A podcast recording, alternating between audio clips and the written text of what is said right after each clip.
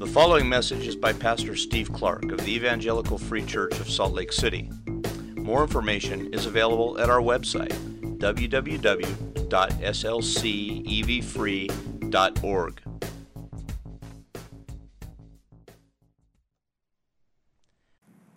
How do we face the reality of our lives falling apart? I mean, sometimes we don't have to. Sometimes everything is smooth sailing, full of ease. We had good health and happy relationships and peace and harmony in the community of the, you know, the nation and the world all, all around us.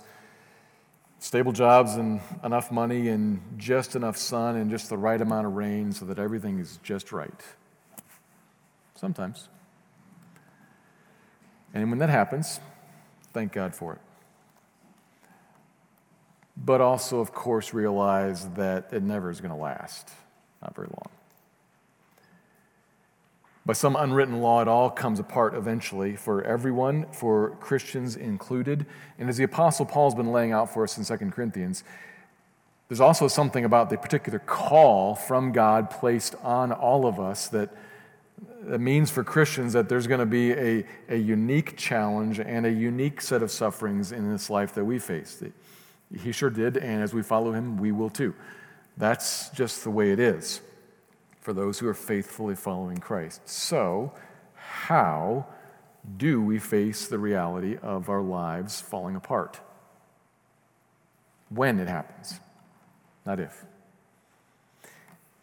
Is it best just to focus on staying strong? You hear that a lot. I'm not really sure what that means. But you hear a lot. Eh, things are really tough, but she's staying strong. She's going to get through it. I'm not sure what that is. I think it's probably some sort of a stiff upper lip, like I'm just going to bear through it and not let these things affect me and, and pretend they didn't strike me and, and I'll be okay. That's one option. Just taking the blow and powering through. And then some, the exact opposite. The blow hits them and they descend into a deeply melancholy and beleaguered state. And how they deal with it is they make the whole rest of the story unending misery. Maybe bitterness seeps in and, and a constant looking at how bad things are, how much I've been afflicted, and how much I've been ripped off, and I got the short end of the stick, and, and, and, and it just is dark and may be fearful as worry seeps in and the ex- expectation that when the other shoe drops, it's going to be even worse. Maybe you deal with it like that by collapsing. How else do you deal with it? What, what, what do you do? Now, we, we had plenty of opportunity to practice this over the last number of months. Stuff falling apart. How, how have you dealt with that? What do you do when you face the reality of life falling apart. Paul rejoiced. And he wasn't crazy. Paul rejoiced. And he thinks every Christian can and should respond just like him when life falls apart. When it brings us tears and pain and death, slight and momentary afflictions like that. And I say that carefully because I, I know that some of us have, are, and we all will face things that bring pain and tears and death. I say that carefully, but, but I want to say that truthfully also. These light and momentary afflictions are doing something else in us and for us forever. And to see that, to, to see it clearly and carefully, but to see it clearly and truthfully, is the massive secret behind joyful, effective, persevering life amidst all kinds of trouble. That's what we're going to be discussing today at the end of 2 Corinthians chapter 4. We read the passage beginning in verse 16 through the end of the chapter. and then I'll draw out two observations from it. This is, this is potentially extremely heavy and potentially extremely relieving. There's a lot of potential in this passage, which is one of the reasons I, I love it. This is one of my favorite passages. It is, I, I find it incredibly helpful. But we got to deal with it carefully. Here it is, beginning verse 16. So we do not lose heart. Though our outer nature is wasting away, our inner nature is being renewed day by day. For this slight momentary affliction is preparing for us an eternal weight of glory beyond all comparison. As we look not to the things that are seen, but to the things that are unseen. For the things that are seen are transient, but the things that are unseen are eternal. 2 Corinthians 4. Two observations. Here's the first one. The Christian's faith driven afflictions are bringing about great future personal glory. The Christian's faith driven afflictions are bringing about great future personal glory. Verse 16 begins with, So we do not lose heart. Let's remember the context in which he writes that. Back at the beginning of the chapter, back in verse 1, Paul had already written, Having this ministry by mercy, we do not lose heart. So he said this kind of before. And he, when he said that back in verse 1, then he began to talk about the ministry, what it is, how we do it. And then he talked about, as we saw last week, potential reasons why you might lose heart, why you might be tempted to lose heart. Because life involved in this mission, this ministry, faithful Christian living is very hard. That's the context for this statement. Hardship that comes to the Christian who's faithfully walking with Jesus, like verse 11 said, living for his sake Verse 13, with the spirit of faith, it's difficult. So we get, to get this straight from the beginning here because in this context here, we're not talking about all people. He's just talking about Christians. And I think, if, if you're not a Christian, you listen to this, I think there's some strong incentive here. What we're going to be talking about is some way to deal with life falling apart. And there's a great offer here, but it's an offer that is only for Christians. So come on in and join us and find this, but here's Christians, and it's all Christians, not just the Apostle Paul. It's all of us. So we're talking about normal Christians and what they normally encounter as they normally walk with Jesus, just simply trying to depend on Him and, and live following Him, like us. And here's reason not to lose heart. Though our outer nature is wasting away, that's where he begins. And by outer nature, he means that jar of clay, like he was discussing last week. We looked at this. Obviously, it's just an analogy, but he, but he sets it up as if we, we, we people are earthenware vessels. And in verses 8 and 9, we're being constantly struck and afflicted and perplexed and persecuted and struck down, kind of being chipped away. That was all last week. And here in verse 16, all he's doing is kind of re acknowledging that, saying, That is the regular, continual, ongoing reality of life. That's us. That happens. Our earthly lives are physically, mentally, emotionally, spiritually afflicted. So, kind of pause there for yourself and get your hands around the scope of what that is for you. What's that for your own life? How are you being worn away, strained, hurt, attacked, scared, afflicted? What is it for you? because it's something for all of us. All of our lives are being poured out daily, chipped away until one day, as if the clay pot is finally completely shattered, we die and literally go into the ground. But up till then, all along, we're being afflicted. And we want to get in touch with that. We want to get in touch with that, to see it, to understand personally the reality of life lived in the minor key.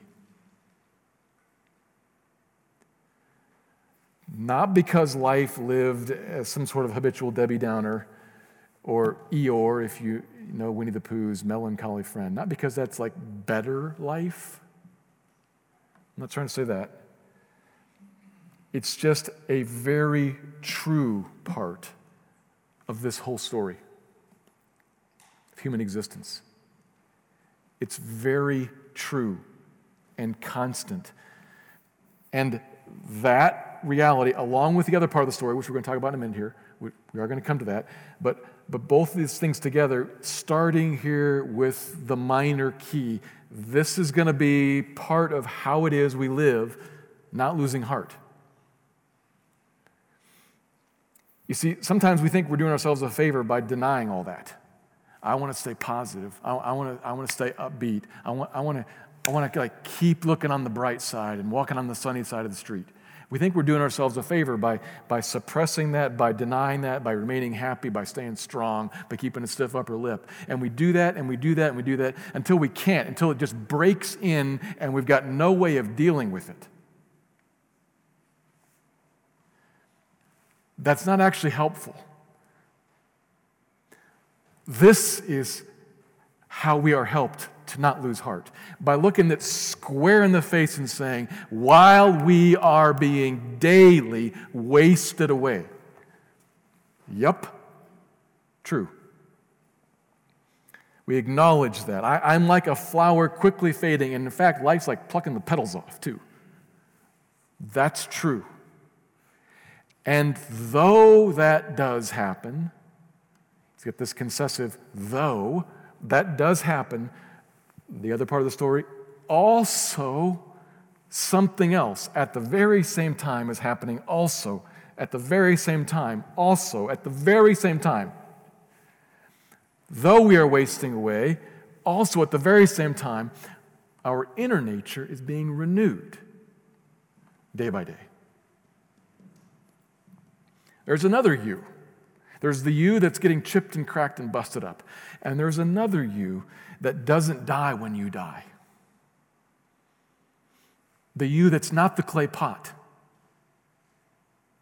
There's, there's that you too that's not shattered, but is actually constantly right alongside of this. It's at the very same time. And the grammar in both these sentences is, is constant and continual. You've got two things going on at the same time. While wasting away, you are being renewed. While being wrecked, you are being built up. While being torn down, you're being beautified and restored. Simultaneously. Both. You're declining and growing, dying and being refreshed. How? What, what, what is that? How is that? Because it certainly doesn't seem. I can, I can get in touch with the life in the minor key when I look at verses 8 and 9. I feel that, I see it.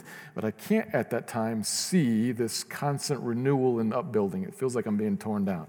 How can this be? What do you mean, Paul? Well, verse 17. For, here's how that can be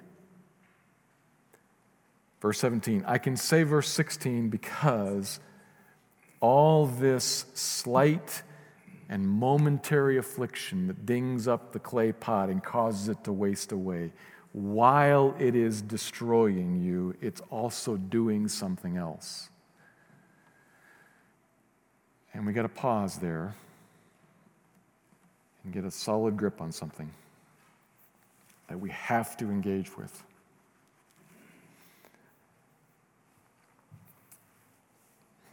Let's talk about Paul first. Paul said of himself, we saw it last week, afflicted in every way, perplexed in every way, persecuted in every way, struck down in every way constantly. That's, that's us too, but he said about himself. And remember chapter one? I was utterly burdened beyond my strength despairing of life itself. He'd heard the death sentence read over his life. We can look ahead at chapter 6, verse 4. This is his life afflictions, hardships, calamities, beatings, imprisonments, riots, labors, sleepless nights, and hunger. And we can look ahead at chapter 11, verse 23. Paul's life is one of great labor and imprisonments, he says, countless beatings, and often near death. Five times whipped with 40 lashes minus one, because 40 was considered a possible death sentence, and they didn't want to quite kill him, so they gave him 39. Five times. Three times beaten with rods. Once stoned and left for dead. Three times shipwrecked a night and day afloat in the open sea. I'm in danger everywhere from everyone and everything, he says, often abandoned and even betrayed by friends. He's homeless and penniless, pressured and weak. That's Paul. Slight and momentary afflictions. Now, what's happened in your life?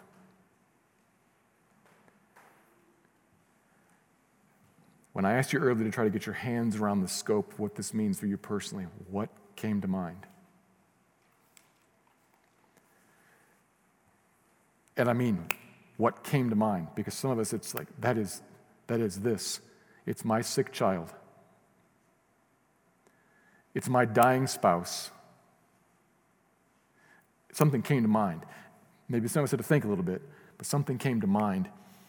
What was it? And understand carefully, I'm not asking this because it's some sort of like masochism contest. Like, you haven't had what Paul had, so that's not, that's not the point. What's happened in your life is an important question to ask and then hold up next to Paul's list, not to diminish, by no means to diminish the very real afflictions that you and I, but that you have faced. And it is not by any stretch to try to make you ashamed of how you felt about that. I thought this was really important, but I guess I should have been like more realistic. Because look at Paul. Not, no. This is not to diminish you or, or to make you feel less than. It's to encourage you. You see, every Christian, we all, something comes to mind, we try to get our hands around the scope of this. We all face our calamities. We are, we are all clay pots, wasting away, being afflicted. And when that happens to us, it's very personal. We tend to feel the blows. It's not theoretical, it's, it's real and personal. We feel it. It's against us, it's heavy, it hurts, and it feels like anything but slight. But it helps us here, it should encourage us here to get Paul's list. This is what Paul has in mind for himself when he talks about slight and momentary, to realize something that, that should encourage us. My list is on his list, it's included.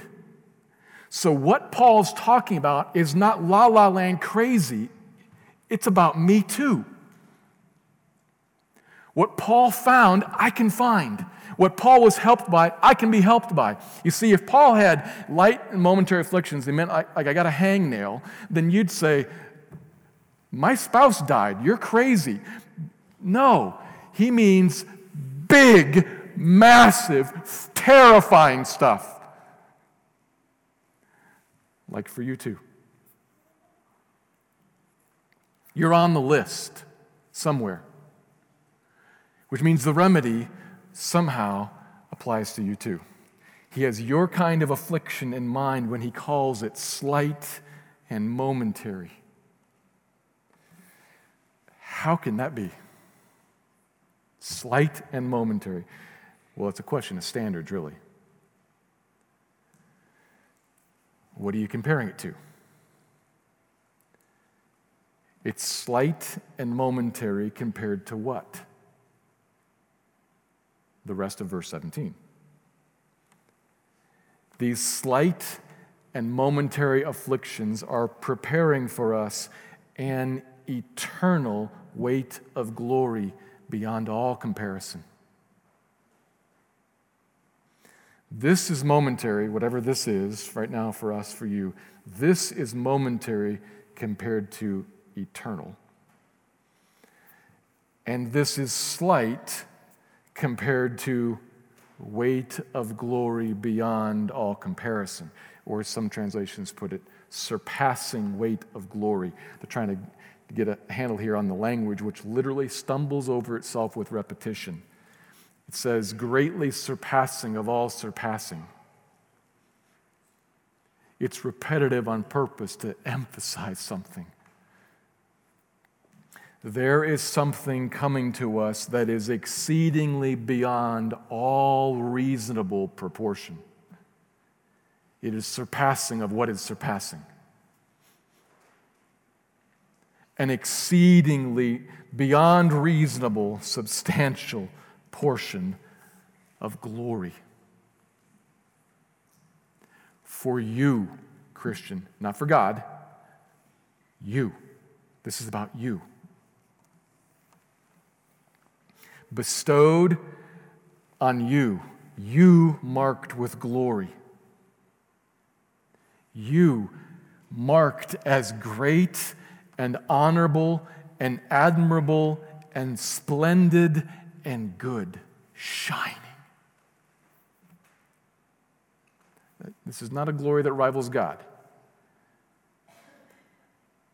There's, there's no competition here. This is the glory that is befitting of a creature made in the image of God. This is the, the creature made in the image of God, displaying that glorious image well, made glorious and seen to be that. It's not seen right now, but one day the unseen things will be seen in the eternity that's coming. It'll be known and seen publicly, immense, far surpassing of all surpassing glory on you that is something to just kind of sit for a second and marvel at and imagine. And I think even daydream about a little bit.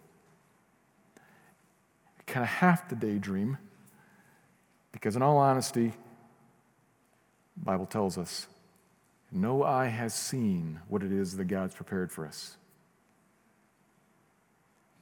We don't know it. And it's never really fully spelled out, certainly not here. And maybe that's because human language couldn't really fully spell it out anyway. But it's worth thinking about a little bit. And as I think about it, one of the places my mind is drawn to is 1 Peter chapter 1, a couple of verses there. Perhaps you know them. Some similar context from, from Peter's pen there, where he talks about how it is necessary for us to be grieved by various trials similar context, afflictions. Necessary that we be grieved by various trials, says Peter. Because that's what tests and matures our faith of greater worth than gold. You know the context. And that then, the faith that's mature, is what results in praise and glory and honor on us when Christ returns. That's Peter, chapter 1. You hear the similar context afflictions and praise and glory and honor on us, not now, but later after Christ comes back. So, something that's forward glory on us resulting from trials. Similar context there. And what I note is how Peter adds in faith. The trials try us and prove the genuine nature of our faith. Day by day, we are renewed, it says. Day by day, something is pulled out of us, like a Jenga block that's pulled out that shouldn't be supporting us in the first place. But what gets replaced in there is dependence on God. And we get remade slowly. The wood comes out, and the faith block goes in, and we get remade as a properly dependent on God image bearer. Properly dependent, like an image bearer, like a, a human made in the image of God should be, like, like a real man, a woman of God. And what gets seen there as spiritual forces watch us and as God our Father watches us, what gets seen there is look, a proper image bearer. Look, a dependent one. Look, a God fearing worshiper. Look, a faithful one. And what gets then one day announced is, Well done, good, faithful servant.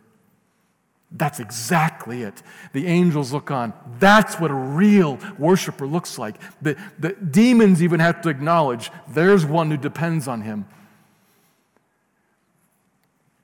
I think something like that is what's behind the great surpassing glory that for eternity we are seen and known to be faithful, God glorifying, real, proper image bearers, which is glorifying to us and the God who made it. I think. Be honest, doesn't say. So, whatever, doesn't say, whatever this surpassing weight of glory turns out to be, what it does say, what verse 17 is trying to press upon us, is a couple things. First, that surpassing weight of glory dwarfs any and all kinds of and any and all amounts of affliction we can experience here on earth. Compared to that, there, this here, whatever it is, is slight and momentary. These afflictions pale in comparison. And so I, w- I would invite you, Christian regard them as slight and momentary. Because really, let's, let's be clear about this. I'm not inviting you to that. Paul, who wrote this, isn't inviting you to that. Your loving Father, who inspired Paul to write this, is inviting you to that. And this is part of how we get our, our hands around life here and live with it well is that we, we recognize this is a trouble, but it is slight and momentary compared to what is coming. And what is coming is immense and eternal. My Father has told me so, and He is trustworthy. I will believe Him.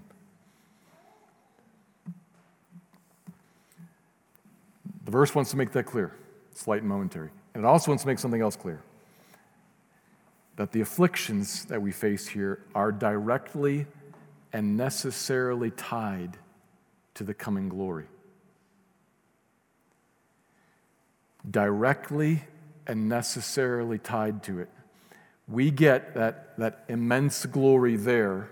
We get that there because of this here. Look closely at the verse. This slight momentary affliction is preparing for us the glory. Preparing for us.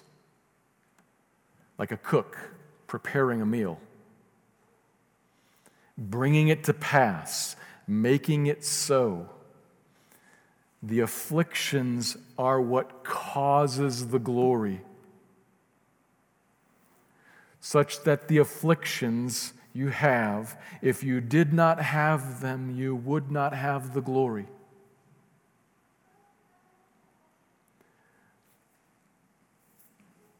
This is the part where I got to be like super careful, right? Because I know what I'm talking about. I know something about what I'm talking about here when I say afflictions, when your afflictions. I have some idea about what came to your mind, what you got your hands around. I got to be careful, but I got to be clear. That affliction then is your useful servant, like the cook is the servant to the diner. It is actually profitable to you. It comes from the hand of your Father who loves you and understands you and knows you and knows full well what eternity looks like. And He said, even through sin and many, many afflictions are sinned unto you, right? Of course. That's not saying it's not sin, it is sin, but God works even through sin. He bends all things to do good to His people.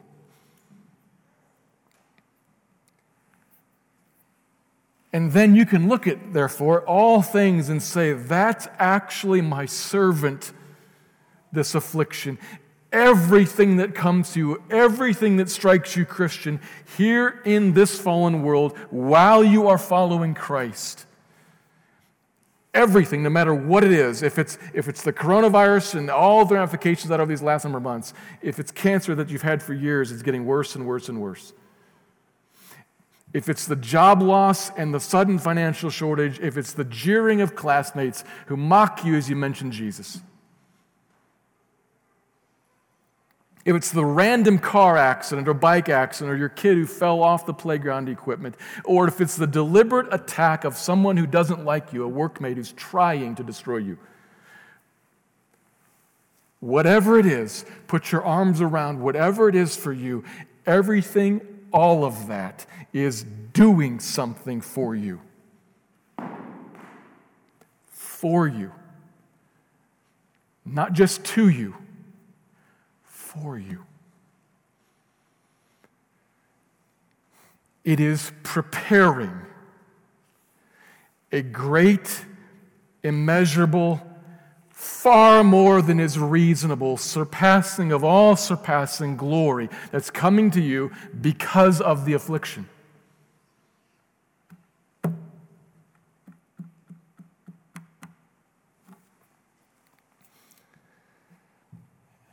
In a very real way, then, this is hard to say, but true. We can give thanks in all circumstances because all of them are bringing us immense good forever.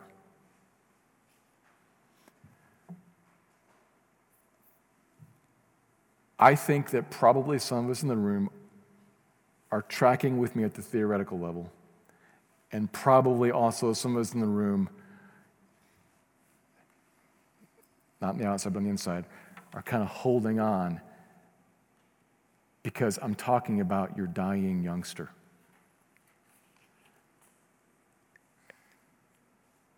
And that doesn't make any sense.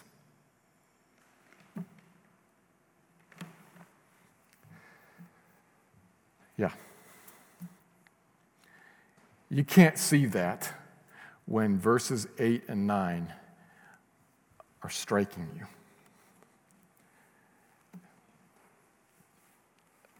Or your loved ones. All you can feel is the hammer blow and the pain.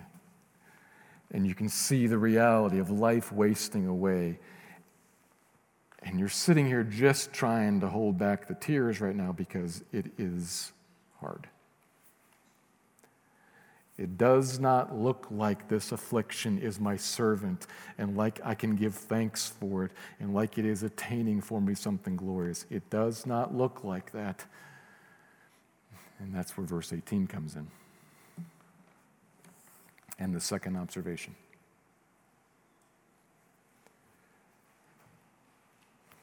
Here's the second observation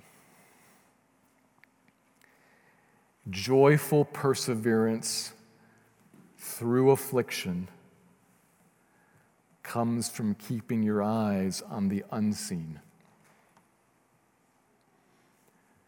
Joyful perseverance through affliction comes from keeping your eyes on the unseen. Verses 16 and 17 hold out this, this desirable scenario, hard to believe perhaps, but desirable that wasting away you can be renewed and that afflictions are gaining for your glory. It's, it's there, but we have to note something else here that, that all is not mechanically automatic. Verse 18 brings up something really important for us the posture of the one in verses 16 and 17 for, for whom 16 and 17 come to pass. It happens, verse 18, as we look, or while we look to, while we fix our eyes on, not the things that are seen, but on the things that are unseen. I asked you earlier to get your hands around the scope I use the word scope on purpose because that's kind of behind the Greek word here about fixing our eyes on. It's what are you scoping?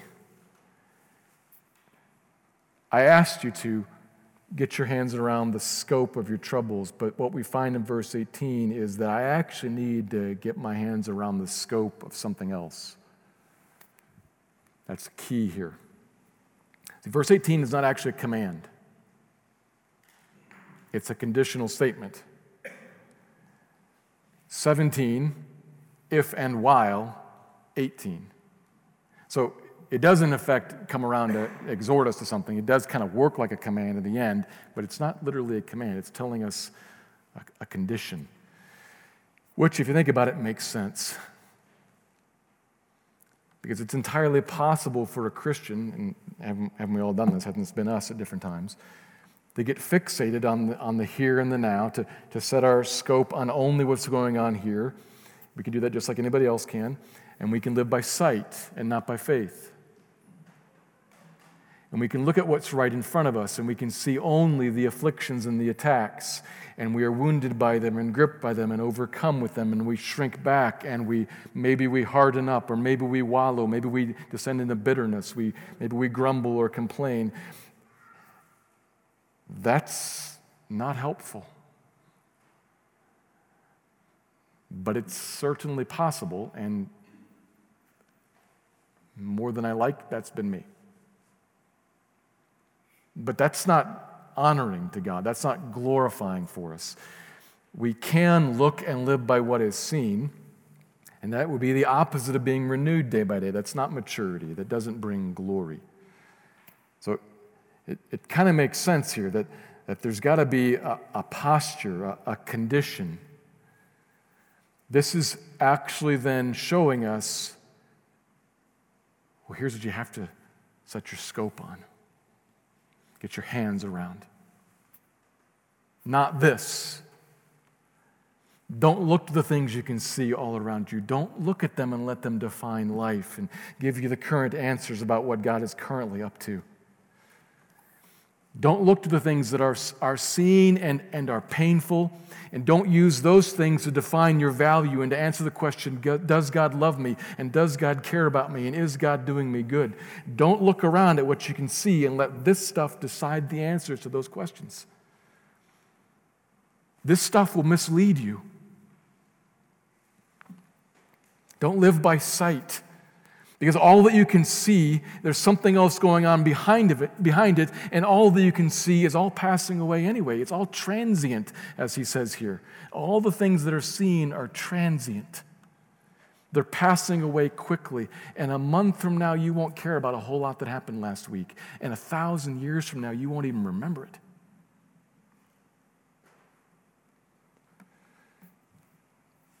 This is all slipping away, all of it, not just us, all of it. But there is an eternity and there is a life to come that lasts forever. That's true. It can't be seen yet, but it will be seen. There is an eternity, and you will be raised with Christ. You will be brought into the presence of God. This is what we talked about last week. And when you come into the presence of God, whatever exactly happens in that moment, it awaits to be see how all the details play out there. But whatever you are brought into the presence of, and whatever happens at that moment, will begin an eternity that, by definition, lasts forever. That's true and completely unseen right now.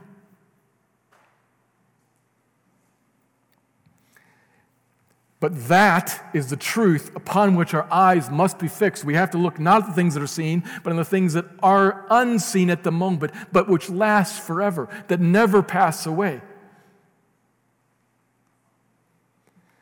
That's his exhortation here in verse 18. And that's the spot, when, when living in that spot with eyes fixed on the future, that's the spot in which we walk in faith, trusting him. In 17 and 16 happens. That's 18. So, what does that mean for us then? What does that mean Wednesday afternoon, on a Wednesday afternoon that's otherwise not going well for you? Maybe you got news your company's laying you off. You just found out your preferred presidential candidate lost. Whatever. Something this Wednesday is not going to go well. What do you do? Don't look to what is seen. Don't stretch out your hands and make this your total scope. Partial scope, yes. But you take this and you lift it up and you set your eyes on what is unseen. You grab hold of your mind and you remember the joy set before you, like Jesus did, like Paul does. And you remember, you reckon it is true. I will be raised with him. I will be. I will be raised with him. And that life that is coming lasts forever. And what I experience there, that is most important. That is most important. These things are true, but we have to rehearse them in our minds. We have to preach them to ourselves and recall that this is the case. I face all kinds of trouble here. This life is passing away, indeed and yet in it, God, if I trust Him as I trust Him, I believe that God is at work in all of this to make me new and glorious forever. This is all gaining for you a great crown of glory for you forever. This is a servant to you now for you forever. That's all true, and that's the process that you have to walk through. You have to set your eyes up because something here, the, the gravitational pull of the earth draws you down, draws you down, draws you down. Lift up your eyes and see what's coming.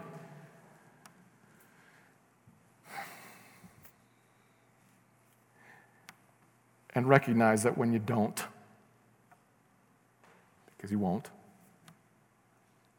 only one ever perfectly did that. Only one ever perfectly, for the joy set before him, looked at this light and momentary affliction of the cross and embraced it. Remember, when I fail, when I live here in the now, looking at what is seen and letting that define me, Jesus didn't for you in that moment.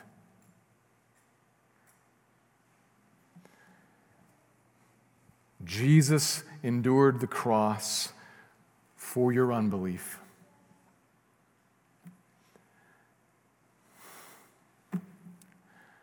That's good news. And he did that then to say, okay, you read 16, 17, 18, you failed. Okay.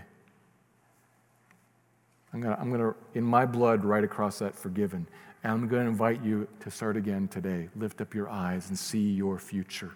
Start again today. Here, let me help you by my Spirit. Trust me. The same things are still true. You still will be raised. Trust me.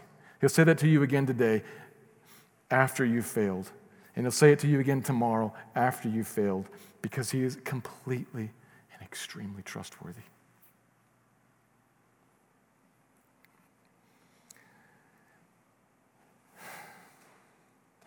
Take yourself in hand, Christian, and say, This is the reality of my life.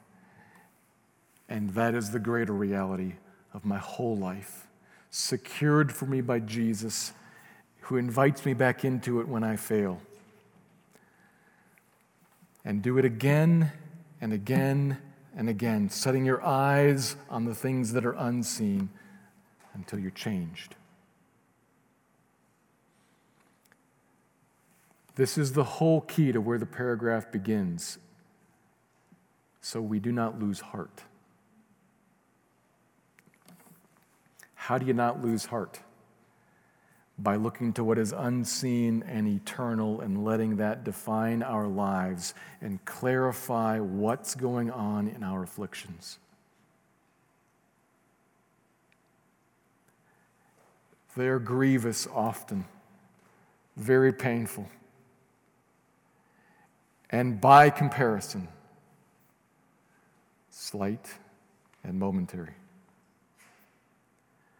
I only get that if my eyes see the coming glory. That's how a Christian deals with affliction, deals with life when it falls apart. You look it square in the eye, and then you look right through the life falling apart at the life to come that lasts forever. And the good God who promises it to you and can be trusted. That is not a resigned fatalism, that is an optimism that is very realistic and very hopeful and very true because that life is more true than this one.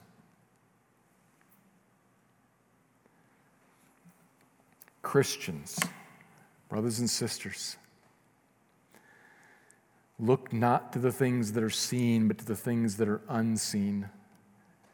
For the things that are seen are transient, but the things that are unseen are eternal.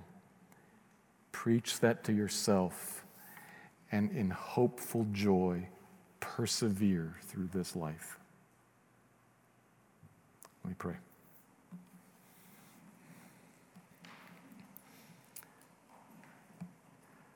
Father, will you help us all in the various spots where we are, the various ways that this hits us? And it, it, there's going to be a lot of variety. Help us, please.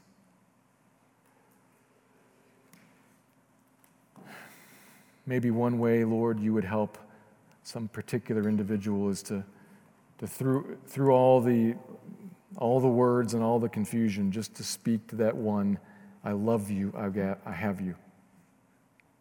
I love you, I have you. Maybe someone needs to hear that from you. Speak that. Whatever, whatever we need, Lord, we are your people. We're your children. We are dependent on you. So shepherd us and carry us and build us up to be a people like Paul who, who rejoice in suffering, who persevere through affliction, and in so doing, point out for a world that's lost where hope is found. So help us, we pray. Thank you, Lord. Amen.